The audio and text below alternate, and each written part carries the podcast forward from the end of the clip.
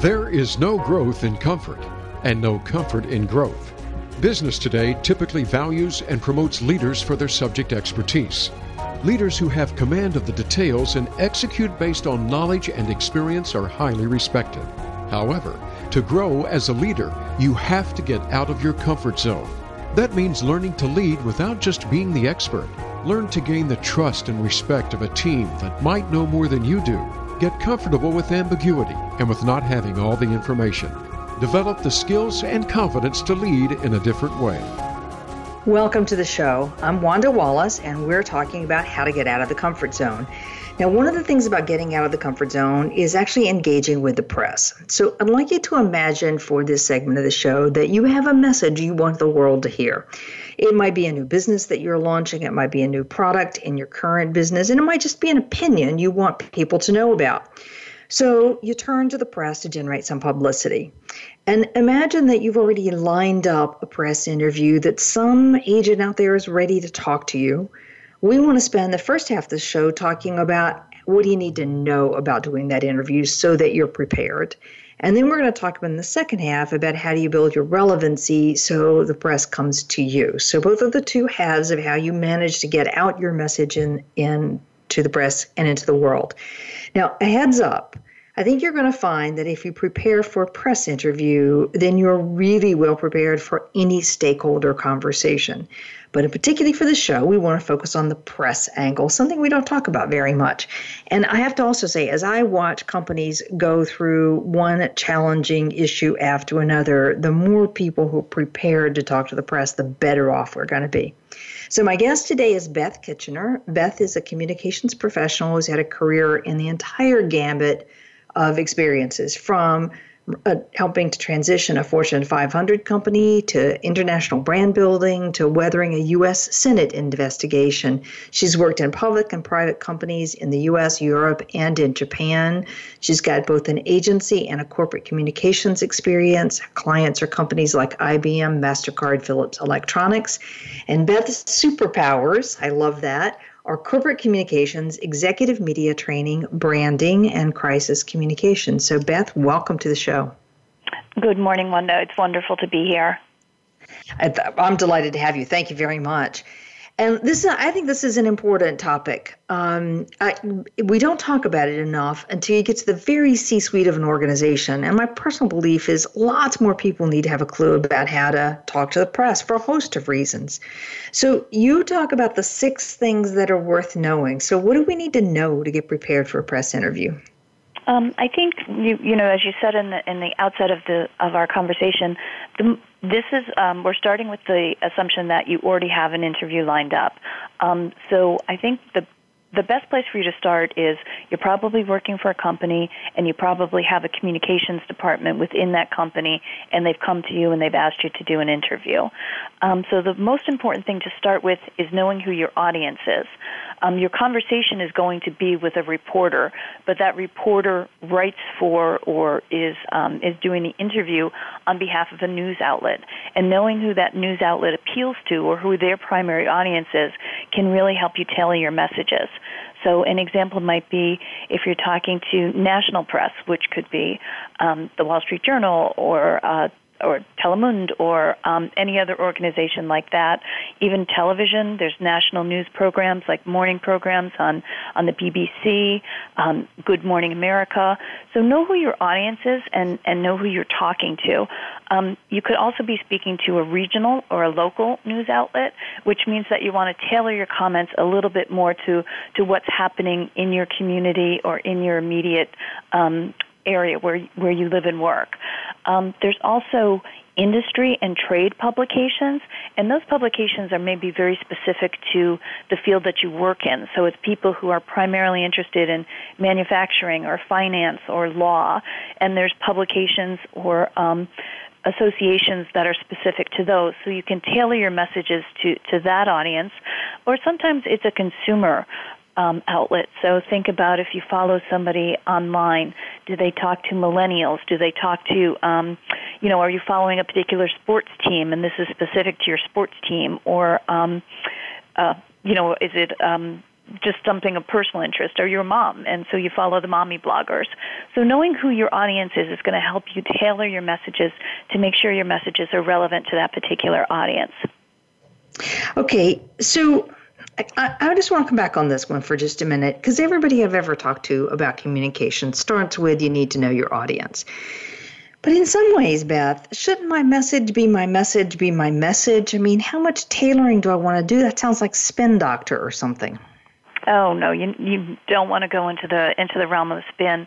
You have a story to tell, and what you want to do is make that story as relevant to as many audiences as possible, or um, you know maybe there's just some audiences they're just not going to be interested in this so sort of thinking about you know, you have a story that you want to tell. So you would write out what are your messages, or you'd write out your narrative. You'd write out your proof points saying, okay, um, I'm going to make this statement, and here are three or four facts or pieces of research that are going to back up what I want to say. And then um, you're going to do things like write out an FAQ or um, a Q&A document, which are like, what are the questions I could reasonably expect to be asked? And um, you know, and, and you do yourself a disservice if you prepare for the best possible scenario where you don't get, uh, you know, questions that could be controversial. But you probably want to think about, okay, what's the good, what's the bad, what's the ugly? What questions could I get asked? And then how many audiences is this relevant to? You? Because that's as far and as wide as your as your story is going to go. Okay. All right. So I want to let's just do one more example on this one. This notion of tailoring the audience. Mm-hmm. Can you give me an example of what that looks like? Let's say, for example, that I have a core message. Oh, I'll pick my radio show, for example, about what it takes to get out of the comfort zone. And if I'm doing that to a global audience versus if I'm doing it to a more local audience, how would they vary? Um, if you're speaking to a global audience, you're going to speak at a much higher level and give examples um, for things about, uh, your message is going to be very wide because you're not going to be able to tailor it to um, to something specific. So there are global organizations that you can say, hey, if you're a lawyer, you may want to look into these types of organizations that have global reach and global appeal. If you're talking to somebody on a regional level, you might say, hey, look, within the United States, we have um, the uh, American Banking Association, we have um, the American Bar Association. So you could help them tailor what they're talking about based on, you become more specific um, on, in your messaging with every layer that you go down. So if you're speaking to somebody who, in a professional aspect, you maybe could use some jargon um, that would be very familiar to them. But if you're talking to a national or global audience, you want to keep away from that sort of language, which might be limiting to the average consumer who just may have a have an interest or a little bit of spontaneity and come across your podcast and, and wants to get interested in it. But then you're hearing things that are confusing or that are going to take some googling later, and, and you might use, um, excuse me, might lose them. Okay. All right. So, first thing I'm going to do is start with the audience. Who is it that the person I'm being interviewed by in the press, where are their listeners, readers, followers? Exactly. What do we know about them? And mm-hmm. then I mm-hmm. want to tailor my message so I'm meeting their particular needs, whether that's from a language point of view, an example point of view, or just basically their concerns and issues, those particular set of followers. How is my message relevant to them? Okay, and you said in this one, Betha, that we need to write it out. Really? Um, I think it helps you gather your thoughts. Um, then you want to rehearse so you're confident speaking about it, but sometimes it helps you gather your thoughts if you just sort of make notes or draw a chart or, you know, follow a flow so you can see how one thought would lead to another. I write. Some people, you know, like I said, would design a flow chart, or some people might have another means, index cards, where they go through different things. Um, whatever's going to be most comfortable for you. If you have a visual memory, or, you know, I, if you like to write things out, write things out. But it, that's sort of your own preference. Okay. But either way, I'm putting a lot of thought into what it is I want to say, the sequence with which I want to say it, the proof point or the evidence that I'm going to give, and then some prep for the questions that I might get. And the questions can be the most important part because you're dealing with reporters who, by nature, are inquisitive and they want to ask you questions and they want to take these, um, you know, follow these thoughts that are of interest to them. So eh, your messages are so important, your proof points are important, but thinking through every question that you may get can also be a huge benefit to you. Okay. I know what proof points are because I've done media training. Explain it though to everybody who's listening. What do you mean by a proof point? Oh, a proof point is something if you're making a statement about um, what's going on, for example, in a in a local school. Maybe um, the Board of Education has done some research saying like um, more computers are needed in classrooms, and here's the reason why, or more diversity is important in classrooms, and here are the reasons why. So if you're telling a story and you have a third party who can um, validate what you're saying, your argument becomes that much stronger, or your your your um, opinion becomes that much stronger because you have people on the outside who are agreeing with you. So finding um, something from the Pew, Charitable, excuse me, Pew Charitable Trust, or finding something from, um, you know, an outside organization with similar interests, that can help strengthen your argument because you're not the only one who believes it. Other people are following this train of thought. They've done some research, they put some analysis into it, and they've come to similar conclusions. Okay. All right. So let me just get this part, and then we're going to go on to the next piece you need to know. So this is all on the know your audience. So I've got the interview prepared. I want to know who's listening. I want to know what kind of scale, what kind of special interest they have, what kind of jargon I can use with that group. And I also want to have prepared my message very cleverly so that I have written out what's the core message, what's the proof points or the kind of evidence from third parties that supports my general statement. I've thought about the questions and I've thought about the good, bad, and the ugly of what might get asked. All right. So then you say the second most important thing to do is to practice before you preach. And why do you say that? Oh, it's it's absolutely important. Um, I work with a lot of executives who just say, "Oh, but I'm so much better when I just talk off the top of my head." And you know it would be wonderful if we were all that um, eloquent. But think through the situation you're going to find yourself in. Um, maybe you're going to be in front of a room of 600 people, or maybe you're going to be at um, on a smaller scale a, a son or a daughter's wedding, and you might get caught up in the emotion of the moment. So if you've rehearsed what you like to say, what you want to say, if you've gone through it a few times, if you've, um, you know, for example, if you're preparing for a telephone interview and you pick up the phone and you call a friend and you say, "Hey, can you ask me these questions?" Um, if you can get one of your children to pick up, you know, their their phone and just videotape you having a conversation, the more you can rehearse, the more comfortable you're going to be with what you'd like to say and how you're able to deliver that message. Okay. I know that um, I people see people say this to me all the time. They see some senior leaders stand up and hold a press conference or a town hall or a panel interview or whatever, and they seem so natural. It just seems so easy and so flowing, and it sounds like they're talking off the cuff for every senior executive I have ever talked with, there's an incredible amount of preparation that goes in before they sit down to have that conversation. I'll give you an example. I regularly run panel discussions in classes, and I'll have three executives, three very senior executives in front of me. And of course, when I'm doing something like that, I have to give them a clue what kind of questions I'm going to ask them so they've had a little time to think about it.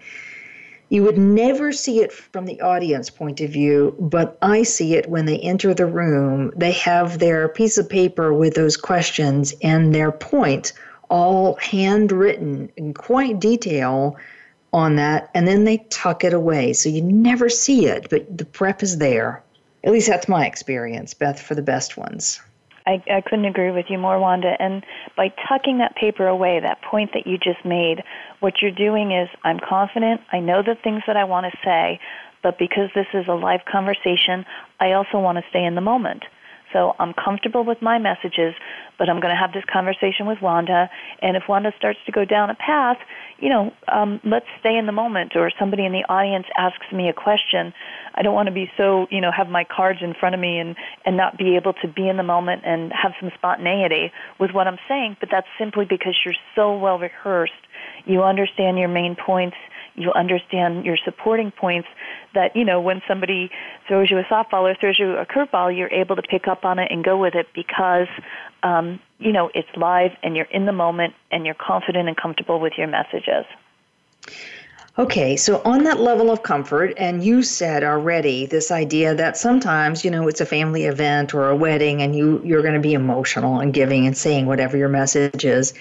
That can happen with a press interview as well. I get this question from people all the time that they get so nervous standing in front of an unknown audience and they, you know, lose their voice or they don't know what to say or they get quite shaky or it gets quite high pitched what do you recommend doing besides practicing that helps your voice sound more natural?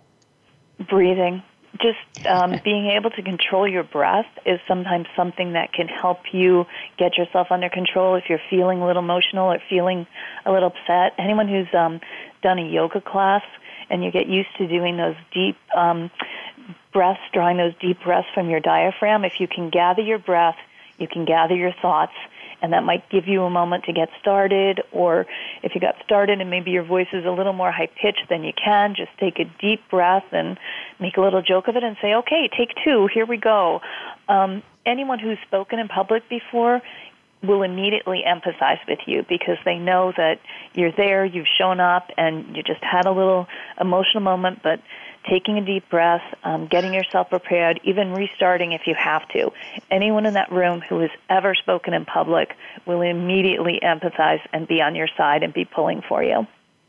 And there's so many ways too to just restart, you know, to say, wait, I didn't say that the way I wanted to. Let's try again and just kind of come back on it. I think you're right. Everybody recognizes that as quite human. Okay, so I know my I've got my press interview lined up. I've got my messages straight and lined up. I've got my proof points lined up. I've thought about the questions. I've done my homework in terms of who the audience is and how I'm going to tailor the message that I have for that audience so it resonates with them, it fits their needs. I've practiced. I guess I should ask how much practice? Go through it once, go through it twice? Until you're comfortable. That's going to be a okay. very personal thing. Um, you know, I would always recommend the night before, maybe before you go to sleep, just read through everything again because then it's it's sort of in your unconscious when you're sleeping. If you're flying somewhere and you you have an opportunity to go into the room where you're going to be presenting, you know, sometimes seeing the room in advance, so you say, okay, that's where the stage is. That's my mark that I have to meet. You know, anything until you feel like you're ready. And then, as you said earlier, Wanda, then you tuck away those those um, all your notes into your pocket, and you just you just get ready to be there and be in front of that mm-hmm. audience and and give them the best that you have to give. Okay. All right. I got to go on to the bridging thing. But before I do that, I have one more question for you. You know, when I'm doing a press interview, it's very rarely in person, unless it's lucky enough to be on the Today Show or CNN or something like that. It's often on the phone. And on the phone, I have no visual cues with how the other person is reacting to me. Any advice about how to do phone interviews? The most important thing about a, a, phone interview is because you can't see the person. So sometimes it's very hard to know if they're following you or if you, if they're with you. Um, so sometimes what I recommend to people is you have to almost draw the person, the reporter, or the person on the other end of the phone out a little bit. If you can hear them typing away on their laptop or on their on their iPad a, a mile a minute, they're following you and they're with you. Um, if you if it quiet or if it's too quiet or if you have a sense that that they're not taking notes it's okay to ask a question back to them and just say is this what you wanted to speak about? Am i approaching this from the angle that you wanted me to? Um, is there more i can tell you on that particular point? But it's okay to ask questions back to make sure that the reporter is following you and is with you Okay, so I always have the opposite reaction. I always feel like I'm on the phone and they're typing away, that they're distracted and not listening to me. And you have to say the opposite. If they're typing, that means they're following you and they're with you. They're listening to you and they're taking notes on everything that you're saying because they're interested in what you're saying. I get okay. I get more nervous with silence than I would than I would get with somebody. Um, if you hear those keys going, you know they're used to listening and and processing, and they're actually capturing what you're saying and nine times out of ten, when you hear the biggest flurry of of, uh, of keys clicking, that's going to be your quote. Okay. All right, I'll keep that in mind. But boy, does it require a mindset shift from me because it just doesn't feel natural. Okay, so I've done my prep. I know my audience. I've done my practice. The third thing you say is bridge. Back to your narrative. What do you mean and how? Okay, bridging is just a, it, bridging is a very simple technique, but what we're talking about is once again, reporters are inquisitive. Um, they got into this profession for a reason. They like to ask people questions, and their imagination is usually going a million miles a minute. So they can be all over the place. So sometimes when you're doing an interview with a reporter, either on the phone or in person, they sort of start going off into another area where maybe um, it's not something you were expecting to speak on that particular day, or maybe it's something you just don't know all that much about. So we have a technique called bridging, which helps you get from you know where the questions may be going back to where what you came to talk about. So bridging could be as simple as um, uh, just you know, sort of reminding the reporter the conversation that you were expecting to have. And it could be something as simple as saying, like, well, that's outside my area of expertise, but what I can tell you about, or boy, that's a whole separate conversation. Um, what I did want to talk to you today about is, and you just sort of bring the conversation back to what you were expecting to have a conversation about, or the, the messages that you were expecting to deliver. Is that comparable with, with your experience, Wanda? It's absolutely totally comparable with mine. But then doesn't the reporter turn around sometimes and say, wait a minute, I want to talk about that thing that's outside your expertise? Why is it outside? I mean, they start, you know, going down that line. So they can. they, they can, and, and the first part of, I'm sorry, I wasn't very clear, but the first part of, of what you were saying is you're actually acknowledging the question. So by acknowledging the question, by saying, hey, that's a little bit outside my area of expertise, we can set up a separate conversation with you on that. But what I did want to make sure your readers you know understand or what your your listeners are going to hear about is so you're acknowledging that there's the question and that the question was asked of you but what you're saying is um, you know that's a slightly different topic there's somebody who has more expertise in that area but here's what I can tell you is saying okay you know I, I understand what you want to talk about I hear it I might not be the best person to answer your question, but along the lines of what I'm familiar with, here are the things that I can tell you. Okay. So that's along the lines of people who say routinely, that's a very interesting question. Mm-hmm. Which you know is going to follow with, and I'm not going to answer it in some version or another. they they say anything before the but doesn't matter. Yeah, exactly, exactly. Strikes me, it always strikes me that this technique is very handy for handling contentious questions. Does it work for that in your view? Oh, absolutely. I mean, absolutely. It, sometimes there's so many reporters who are out there trying to get it right, trying to get their stories right. Um, you know, if it's just someone who disagrees with your industry or is just not a fan of of what you do, um, you know, I, I wouldn't say any of it is personal, or there'd be so few examples where it was personal, but maybe just your opinion doesn't jibe with theirs, or um, you know, they've had a different experience. But yeah, it can help you get out of a sticky situation where you don't want to be trying to offer comment on something that that's outside of your realm of experience. So I think it can help you um, come back, or like you said, if someone is, you know, trying to make a contentious point, it's just sort of, um, keeps you on a safe professional conversational level with a reporter. Okay. Okay. I can imagine that one. All right. Well, let's go on to the next part. Are there tricks or are there mistakes we need to avoid in talking to a reporter? Yeah. And um, yes, yes, there are always um, mistakes that can be made. Reporters have different methods that they use for trying to get information from you.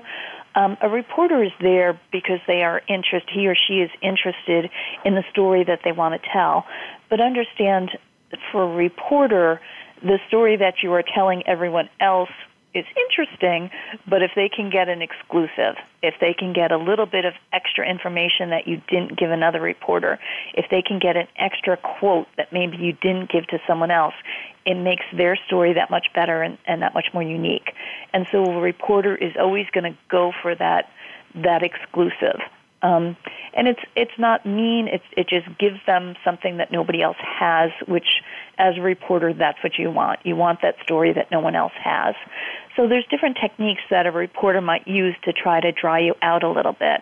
And there's different names for them. So, for example, one technique that reporters might use is called fishing. So what they'll do is they'll start having a conversation with you, but then they'll go fishing. They'll ask you a bunch of seemingly random questions about a bunch of different topics, with the thought that maybe they'll just um, sort of get you outside of uh, your messages and and get you to answer something or say something that you didn't necessarily mean to say. Mm-hmm. That's one technique.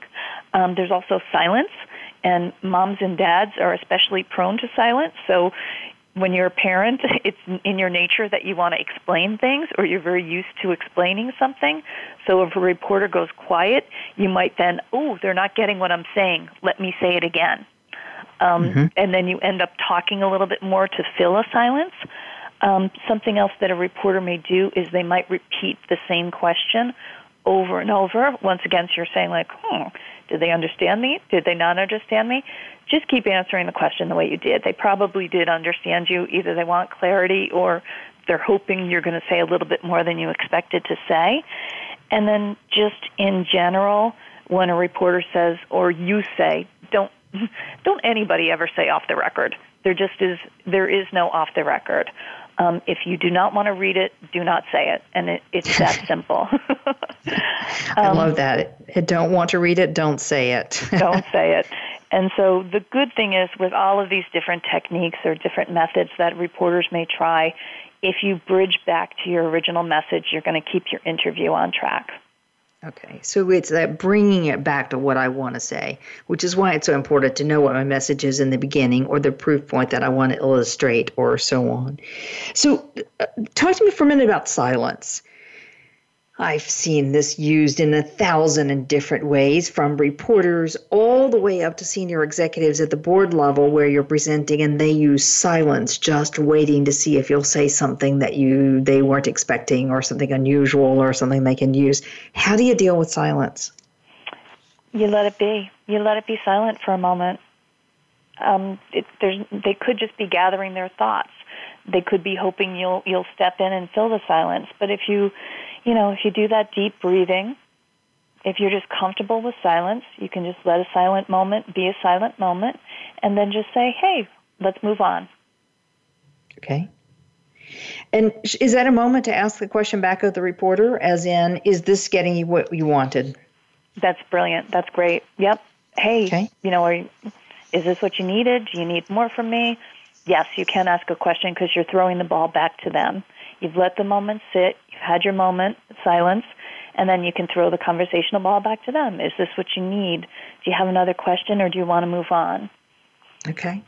All right, makes sense to me. So if I go back to the repeat all of this one, it is a lot of homework around your audience so that you know how to make your particular message most relevant to that audience, from jargon to local examples to um, applications, I guess and then practice, practice, practice, practice, practice. Um, get your message all together so that you know exactly what you want to say and that you have it written out from the message to the proof point to the questions to how you want to respond to those. And then tuck that away so that you can be in the moment. Use your bridging techniques so that you go back to the core message with a question that takes you off track or a comment that takes you off track. And the last one is staying out of trouble by tolerating the silence, just repeating your answer, uh, being careful with the fishing when you're talking outside of the normal um, topic that you want to speak about.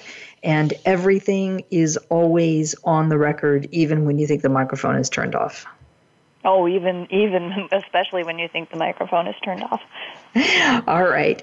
Okay, so we're going to take a break at this point. When we come back, I want to talk about how do you build your press relevancy. With me today is Beth Kitchener, and Beth is a communications professional um, who's done a lot of work with large and small public and private companies in the U.S., Europe, and in Japan, and who's a specialist with superpowers in corporate communication, executive media training, branding, and crisis communication. And we'll be right back.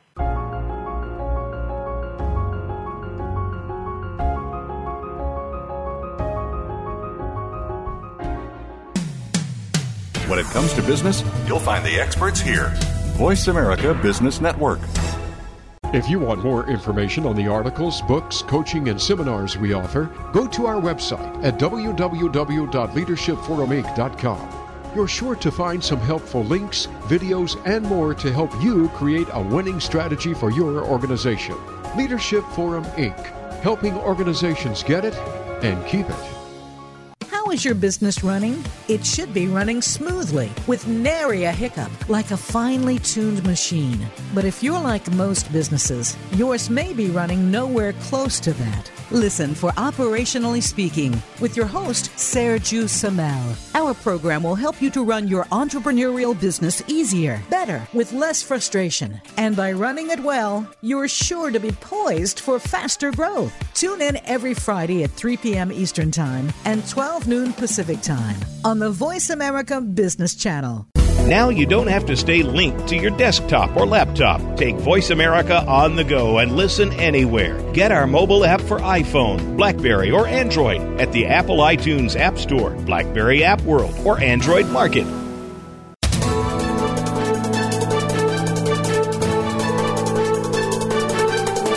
Whether the market's up or down, or if you're looking to improve your portfolio, our experts are ready to talk to you.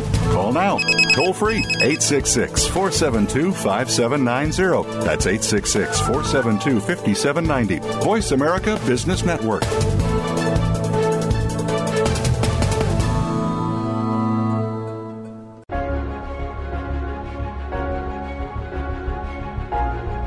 You are listening to Out of the Comfort Zone. To reach Dr. Wanda Wallace or her guest, call into the program at 1 866 472 5790. Again, that's 1 866 472 5790. You may also send an email to wanda.wallace at leadershipforuminc.com.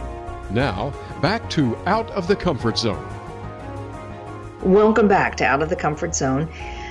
Uh, with me today is Beth Kitchener, and Beth is a communications professional with a lot of experience in corporate communications, in media training for executives in branding and in crisis communication. And we've just been talking about what it is you need to know about speaking to a press, preparing for the press. Now, I want to talk a little bit about when you've done that interview. So, let's say I did finally get the interview in the Wall Street Journal or whatever other place was relevant for me how do I make sure I'm getting the maximum benefit out of that? Beth, what do we do then? Um, we use a methodology called called PESO, and there's there's a bunch of other methodologies that are out there, but I just this one is is pretty straightforward, so I like to use it.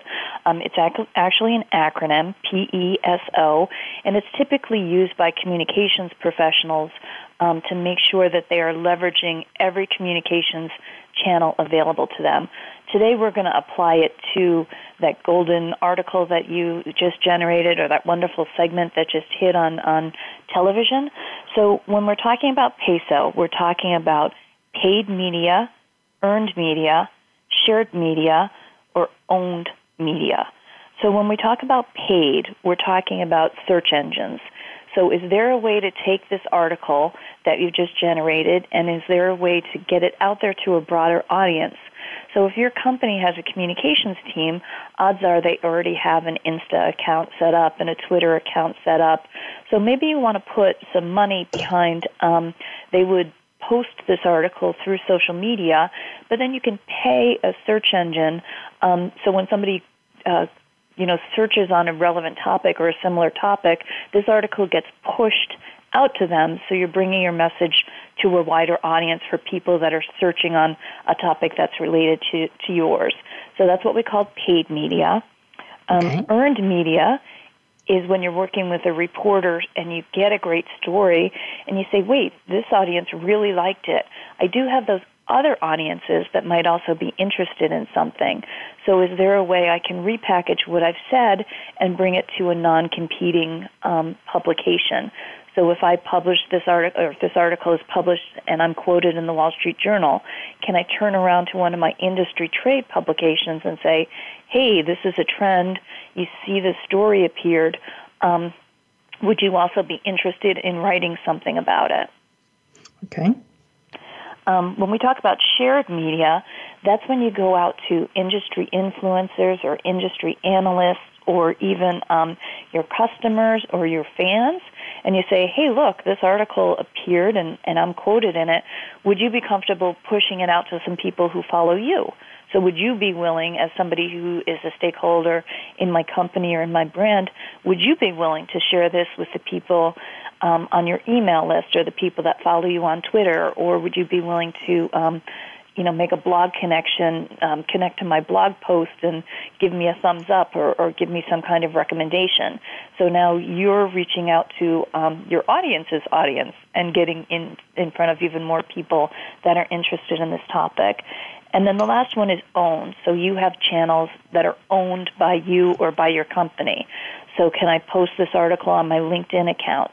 Um, can I write a blog post that will go on my company blog that will link to this article to help people get to it?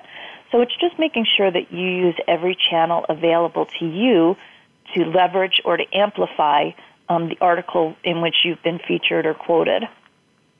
Okay, sounds to me like that's relevant regardless what kind of communication it is that you're trying to get out to the world at large the paid, the earned, the shared, and the owned, and just thinking through that systematically to take advantage of every single one of them. Yeah, you put all that effort in the upfront, getting ready, and and now you've got your results, and make sure that you are merchandising those results with with every audience that may be interested in it. Okay, all right, fair enough. Now, let's say I just did that great interview. It worked out really, really well. How do I make sure that that reporter calls me again and again and again and again? You, yep, you absolutely want to stay relevant with reporters. So um, the the first step in doing that is to stay current and to know what's going on in the news. Um, if you're a news junkie like me, you probably spend a lot of time doing this. Other people have, uh, you know, you have very busy lives and you only have so much time to put into this. So, what I'd recommend is is that you um, you follow news and you follow news from multiple sources. So in the morning, if you're always watching um, the BBC BBC One, maybe maybe switch it up and watch BBC Four or BBC Two, or you know watch an alternate channel to find out how different news stations are covering news, because there may be a way for you to work that message in there. Um, if you're listening uh, to a podcast or you always listen to the same podcast series, maybe you mix it up a little bit while you're on the train and you listen to something else. Um, if you always read uh, one publication, maybe you you know go online and search for another one, or even a competitor, just to find out what's out there. Um, maybe you, you could follow influencers or bloggers. Like I said, if you're trying to reach millennials or you're trying to reach um, sports fanatics, you know there's there's millions of different sites out there that are available to you. But taking the time you have and getting news from multiple sources helps you see how different news sources um, would follow a story or cover a story, which gives you more opportunity to sort of approach them or work with your communications team to approach them and see if you can get your story placed in, in other outlets. Okay. And there are so many news sourcing um, that give you the headline news from a bunch of different places. At least I know that's what I do to kind of get some sense of what's being said in multiple parts around the world. Okay, so I need to stay current, and that means, and also I would guess that means if something's happened in the news that is current to my particular message, then I want to be prepared for that reporter to call me and say, Hey, Wanda, can you make a comment on this story? Or even me to call and say, Hey, I have something to say about this. Is that right? Absolutely. So um, you're 100% right, Wanda. Just if you see a reporter covering something, you could say, Hey, don't forget you know, I know you're on deadline today, but we talked about this three months ago, and and I have some new insights that I can share with you. You know, when you get get a minute, please give me a call. Okay. All right, and does that mean I need to be available for that reporter to call me at any given moment in time? I mean, how patient are they if they can't get me? Um, they're they're not patient at all. They're they're following news, and there's a news cycle, and a news cycle will only last X number of hours or days or or weeks, depending on what it is. So, the sooner you can get to them, the better off you are, and the more available you can make yourself to them, the better off you are, because you know they're writing about it now, and tomorrow there'll be a whole new set of news, and they're going to be off and running on that. So, if you can make yourself available, if you have some flexibility, a reporter is always going to appreciate that. Okay. All right. So, what else do I do to build my relevancy with the press? Um, I'd also say just take a look at your area of expertise.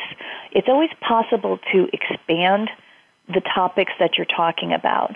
And what I mean by that is if you are, for example, an expert on internet security, maybe you were speaking with somebody about um, a data breach that happened and that was news. You're also relevant to talk about things like um, identity um, identity theft and securing yourself against identity theft or online shopping. Now that the holidays are coming, you're going to be shopping online more often than you previously were. How can you help keep your personal information safe? Um, you can also take a look at okay, there's um, all new ways to pay with things like digital wallets coming out, Apple Pay, Samsung Pay. You know, what advice can I have for people who maybe want to use that as a, as another method for um, shopping online, but keeping themselves secure? So all of those things are relevant to your area of expertise. Um, if a reporter calls you and they're like, "How do you feel about national cybersecurity?"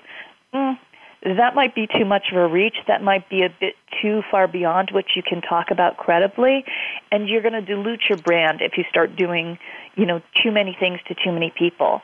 So I'd think through every possible angle or how you can expand your story and keep it relevant as as news cycles come and go, but don't stretch yourself so far that you're now sort of questioning your credibility or you don't have an interesting comment that you can offer to a reporter because this topic is just kind of a stretch for you. So okay. build in your area of expertise, but um, make sure you're staying on things that are relevant to you and relevant to your brand and relevant to your company.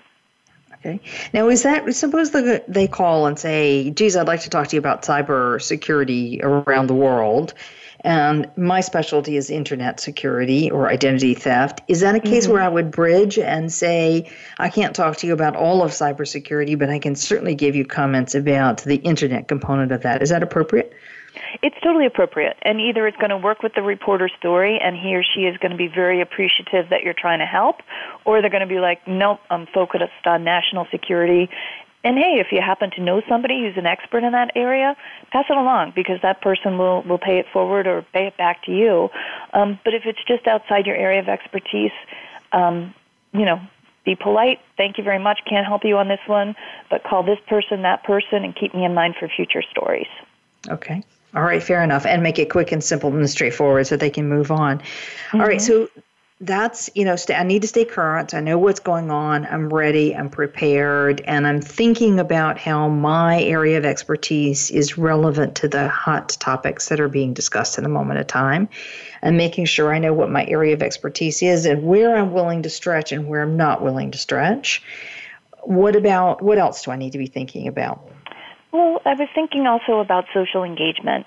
So um, and this may go back to the conversation we had earlier about your owned um, channels, but make sure that you know you have a LinkedIn page or you have a blog or you have a YouTube channel because when reporters are looking for references or looking for um, experts, those are the areas where they might search. And so if your name comes up and they can quickly, you know, look through your LinkedIn page or, or watch a couple quick videos that you did on YouTube, they can say, oh, wait, this person knows what they're talking about. I don't necessarily know him or her. I haven't gotten to them through a source, but what they're saying is interesting and relevant to me.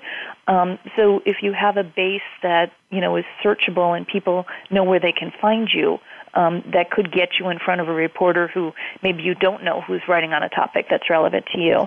So don't be afraid to to socially engage and once again, if you're working with um, the communications team at your company and a reporter writes an article and you, you really just like it, it's okay to reach out and say, like, hey, I loved your article.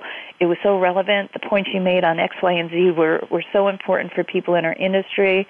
You know, really enjoyed the article. Keep up the good work. Okay. And that's a way when you're reaching out to people when you're not necessarily looking for something from them.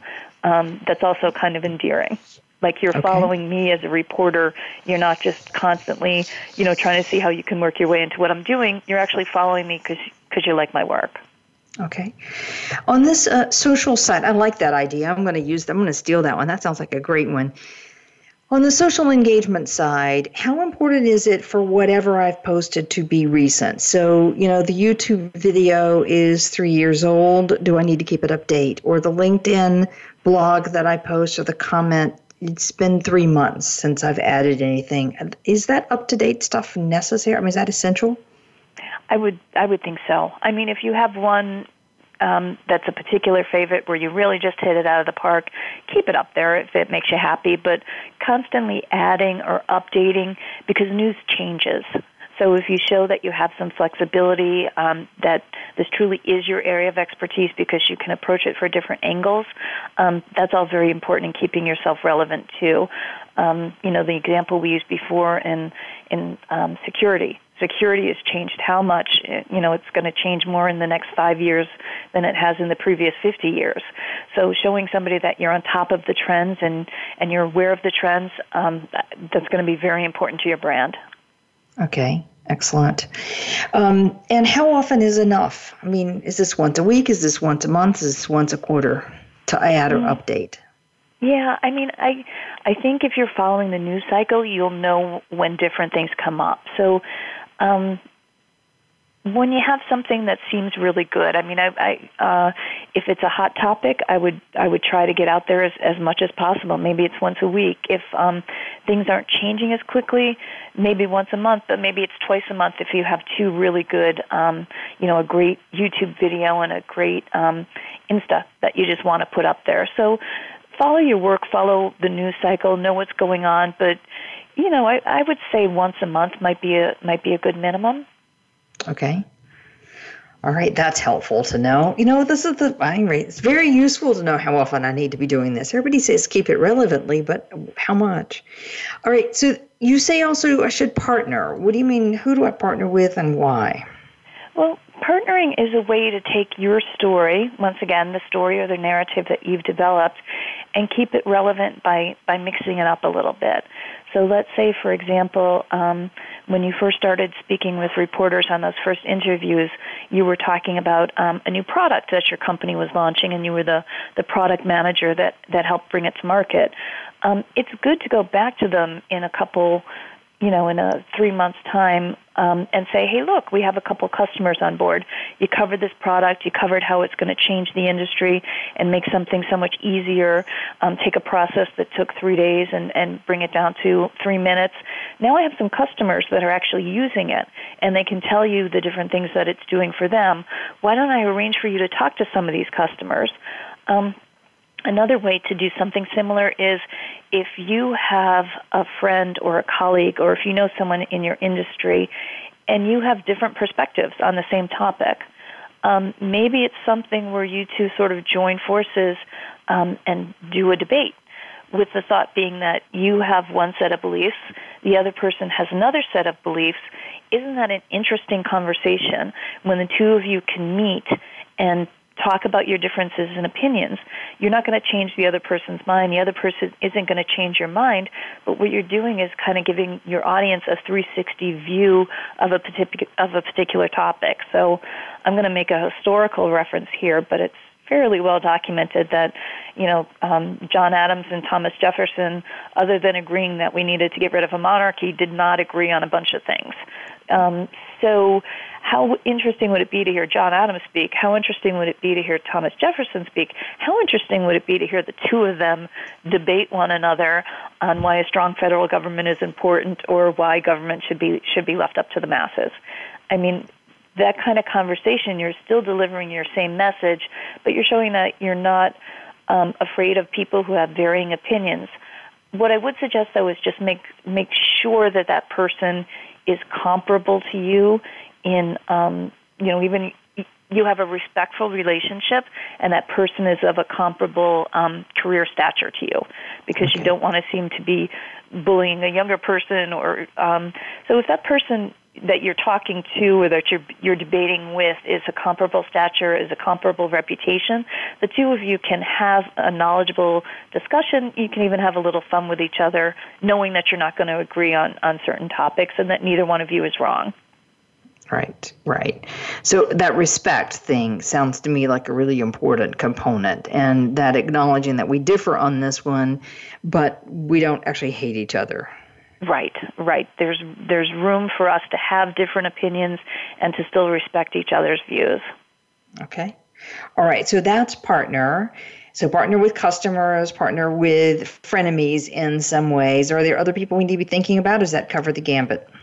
No, I mean there's there's always someone someone different you can be having a conversation with. Um, maybe you do want to pull together. Um, you mentioned before, Wanda, a panel. When you're on a panel, you do try to bring together people who are approaching a topic um, from the perspective of. Um, I'm going to use a an example from um, the retail industry. You know, maybe you do want somebody there who represents um, a merchant. Maybe you do want somebody there who represents a bank, um, and maybe you do want somebody there who's um, an industry insider who can talk about retail trends in general. So that's a well-rounded conversation because you have somebody who's, you know, influenced by uh, being able to sell products. You have somebody there who's interested in approaching a topic from extending credit or um, encouraging consumers to buy, and you have a neutral third party there who's talking about just trends across the industry and what they're seeing. That's an interesting conversation. Okay. So you're looking for ways to bring to the reporter not just my view, but my view in the context of some other interesting views that makes for an interesting conversation. I think that's I I think that's one of the best ways to, to get your story out there is you're confident in your story so you're not afraid to bring other people into the conversation. Okay. All right. Great. Fabulous. All right. Now, you also say speak up at conferences. Tell us how that goes and why that's important.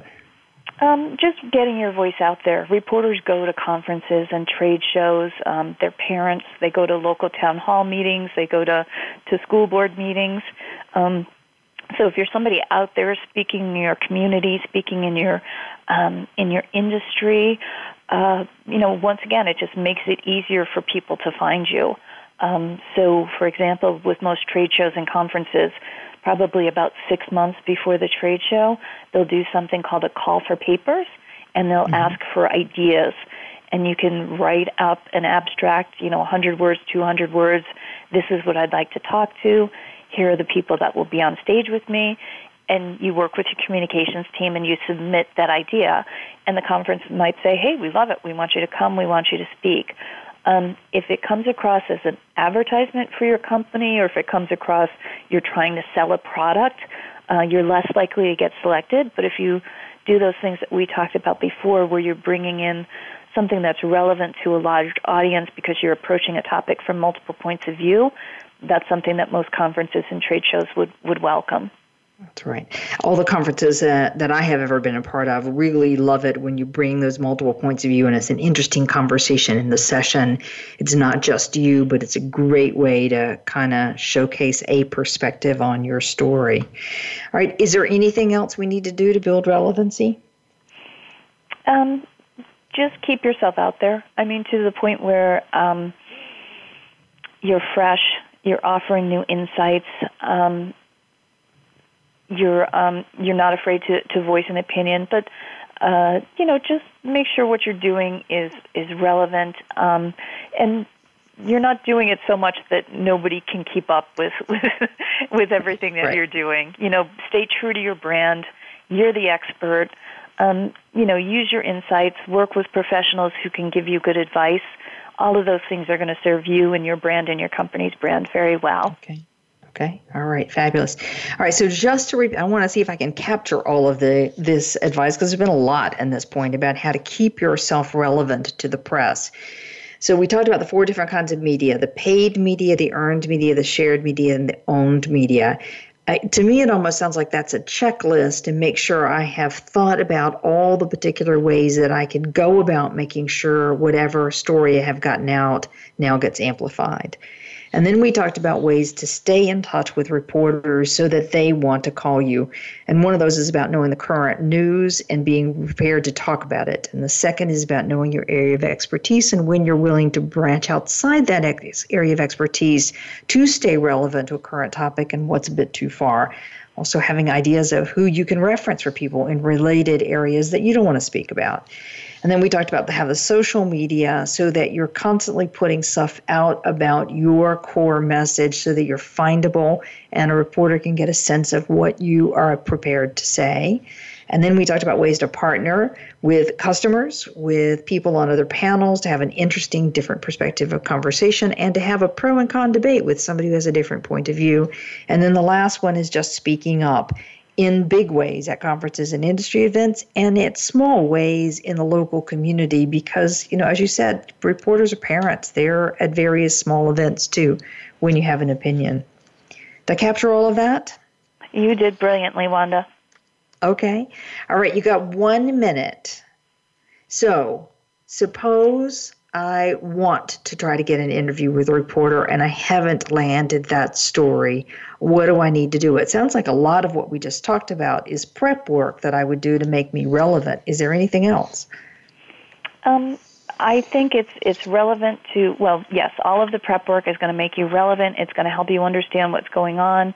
If you're following that reporter um, in social channels, or you're following that reporter by reading what he or she writes, you're going to know what they write about and the approach that they want to take. And then um, I don't think it ever hurts to use just a little bit of humor. You know, you've never heard of me, but I would like you to. So here's what I'm proposing to you. And it's okay to go to them with like a story idea and showing that you're warm, showing that you're available, um, but showing that you have a an opinion that's something that they would respect, that their audience would would want to know about. I think that's how you um, that's how you draw people to you, especially reporters. Okay. All right. Fabulous. Beth, we're out of time, but it's been great to have you on the show. Again, Beth Kitchener is my guest, communications professional with deep experience and superpowers in corporate communication, executive media training, branding, and crisis communication.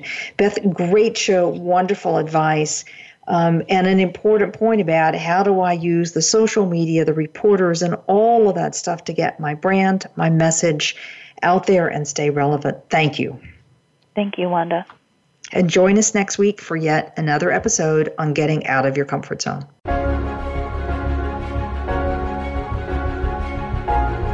Thank you for joining us for Out of the Comfort Zone. Tune in again for another edition with Dr. Wanda Wallace next Friday at 11 a.m. Pacific Time and 2 p.m. Eastern Time on the Voice America Business Channel.